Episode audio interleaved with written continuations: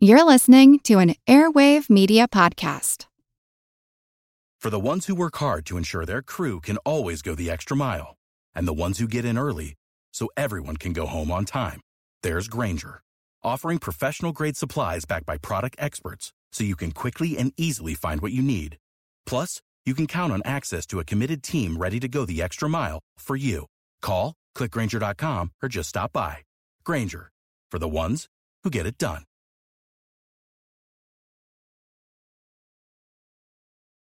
To the Indians of the Pacific Northwest, Raven was the creator of the universe. To other tribes, though, he was a trickster and a thief.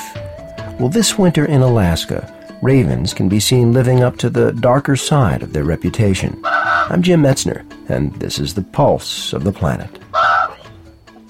We're outside of Fairbanks, Alaska, near a raven roost. The roosting spot, usually a spruce tree on the outskirts of town, offers seclusion and protection during the winter nights for these scavengers. They spend their days foraging through Fairbanks dumpsters and landfills, and occasionally enjoying a roadkill. But ravens can only forage while it's light, and in the Alaskan winter the days are only a few hours long. According to Doug Schamel at the University of Alaska in Fairbanks, to find food, ravens often resort to the trickery that made them famous. A favorite ploy of the birds is to gang up and steal food from dog sled teams. One raven runs interference by walking around the dogs just out of the reach of their snapping jaws, while another bird helps itself to their food. The dogs eventually catch on, but the ravens have other schemes to turn to. They figured out a way to nab baby ground squirrels. While a mother squirrel and her young are out and about, a raven will land in their burrow. The mother lets out a warning cry, and the baby's automatic response is to run for home, where a hungry raven is waiting for them.